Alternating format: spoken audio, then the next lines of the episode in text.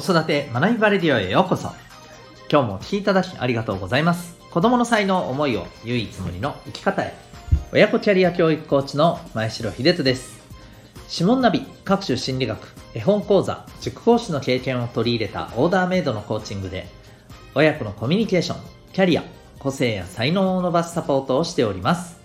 このチャンネルでは共働き子育て世代の方を応援したい。そんな思いで子育てキャリアコミュニケーションに役立つ情報やメッセージを毎日配信しております今日は、えっと、490回になりますねはいえー、朝の習慣に関してちょっとやってみて気がついたことまあ、そんな感じのテーマでお送りしていきたいと思います。えっ、ー、と、お子さんにというよりは私たち自身に当てはまることかもしれませんね。はい。そんな感じで、まあ、ゆるっといきたいと思います。えー、また、この放送では、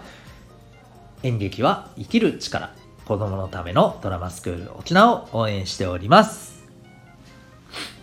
さて、えっ、ー、と、今日はですね、えー、まあ日曜日だからというわけでもないんですけど、ちょっとゆるっとした、えー、話していきたいと思います。まああの、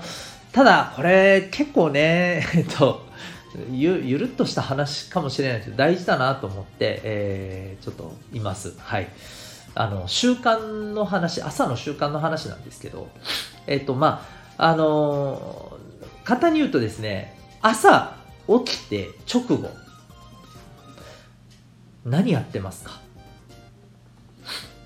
僕少し前までですね、まあ、少し前といっても先月の中頃あたりかなはいまでですねえっ、ともうやること決まってたんですよ。何かというとですねまあねもうあるあるだと思うんですけど、えー、スマホで、まあはい、ニュースをチェックする。だったんですね。はい。で、まあ、ニュースをチェックする理由はもちろんいろいろ情報の、はいえー、収集っていうのもありますし、また、えっ、ー、と、ニュースを見ることで僕自身のこの頭がやっぱりこう、すごく回転するようなね、イメージがやっぱりあるんですよ。うん。で、まあその、それこそこのラジオで、えー、話すことにもねきっかけにもなるような、まあ、トピックが見つかることだってもちろんあると思いますしもちろんあのあとは、えー、サポートをしてる、ね、小中高生の皆さんに何か伝えられるようなそうですよねまああのシェアになることも、まあ、情報源として手に入れられるんじゃないかとまあ、いろんなことがありますので、えそれでまあチェックをしているんですけれどもやっぱりですねなんかうーん、どうなのかなとちょっとね、あの、先月の中頃からちょっと思い始めてですね。で、まあ、ちょっとやめてみたんですよ。で、かといって、やめてみたらですね、なんか、朝起きて、で、特にまあ寒い時期だったっていうのもあるんですけど、あー、布団から出たくないな、気持ちいいな、なんかしかもまだぼーっとしてるしな、言い訳小僧ですよね。はい。言い訳小僧なんですけれども、えー、なかなか起きれなくて、ちょっとこう、それに自分の中で葛藤するみたいな。ああ、でも起きなきゃいけない。ああ、ああ、みたいな。このなんか葛藤する時間がすごい気持ち悪いなと思って。で、やっぱり、何かしら起き抜けにすることがないかなと思って、まあ結果的にですね、えっ、ー、と、本を読むっていうところに着地してみたんですよ。で、そしたら今これがですね、まあ、まあいい感じに、はい、あのこの朝起きた時のエクササイズじゃないですけど、はい、私なりのね、うん、えっ、ー、と、頭と心のエクササイズ的に、えー、今すごくいい感じなんですよね。はい。なので、まあ今枕元には本を持ち込んで、で、え、まあ夜寝る前読むっていうこともまあ、状況によってはありますけれども、えー、特に朝起きた直後に読むみたいな、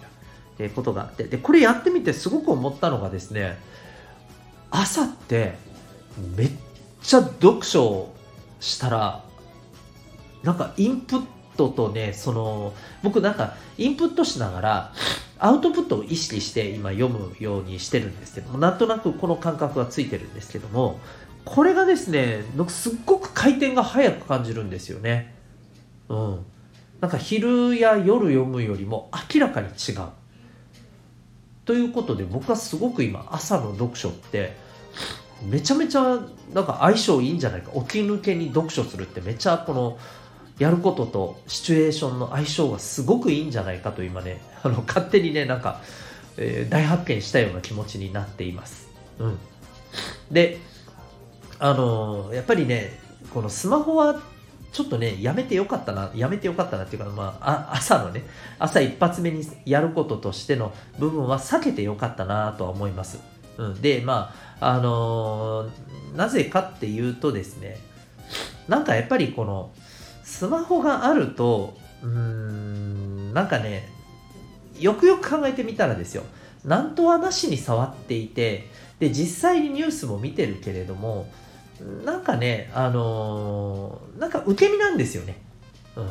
そう、なんか受け身な感じなんです。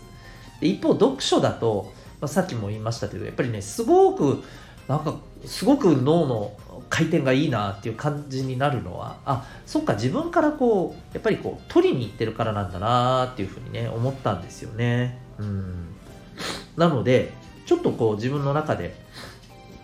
この読書っていうところはすごくいいしと同時にスマホを朝起き抜けにやめたことで、うん、なんかね僕の中ではなんかちゃんと自分の時間になってる感じがすごくあります。で、えーと、これもねあの気づいたことなんですけど改めて気づく気づいたことなんですけどやっぱりねこ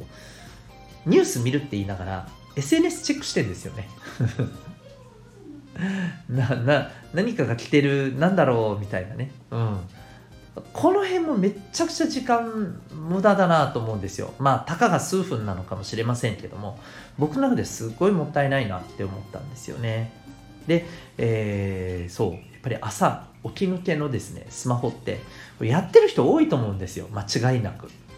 多くないですか？やってませんか？僕はこれやっぱりね、やめた方がいいんじゃないかなというふうに思います。で、まあ、わかんないですけど、朝っぱらからさ、こう、枕元でじゃないけど、起きて、枕元でスマホを触っていて、それが、例えばですよ、お子さんの目とかにも止まってたら、なんかあんまりね、その、お子さんに対しても、なんかね、ちゃんとスマホ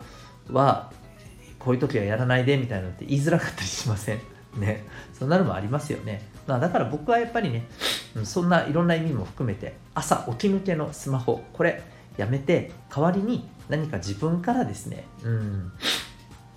能動的に目的を持ってやれることをね、やった方がいい気がします。僕は今それが読書だなって感じででもありますけど、ま、これなんかストレッチでもいいのかもしれないし、ちょっとしたね、運動でもいいかもしれないし、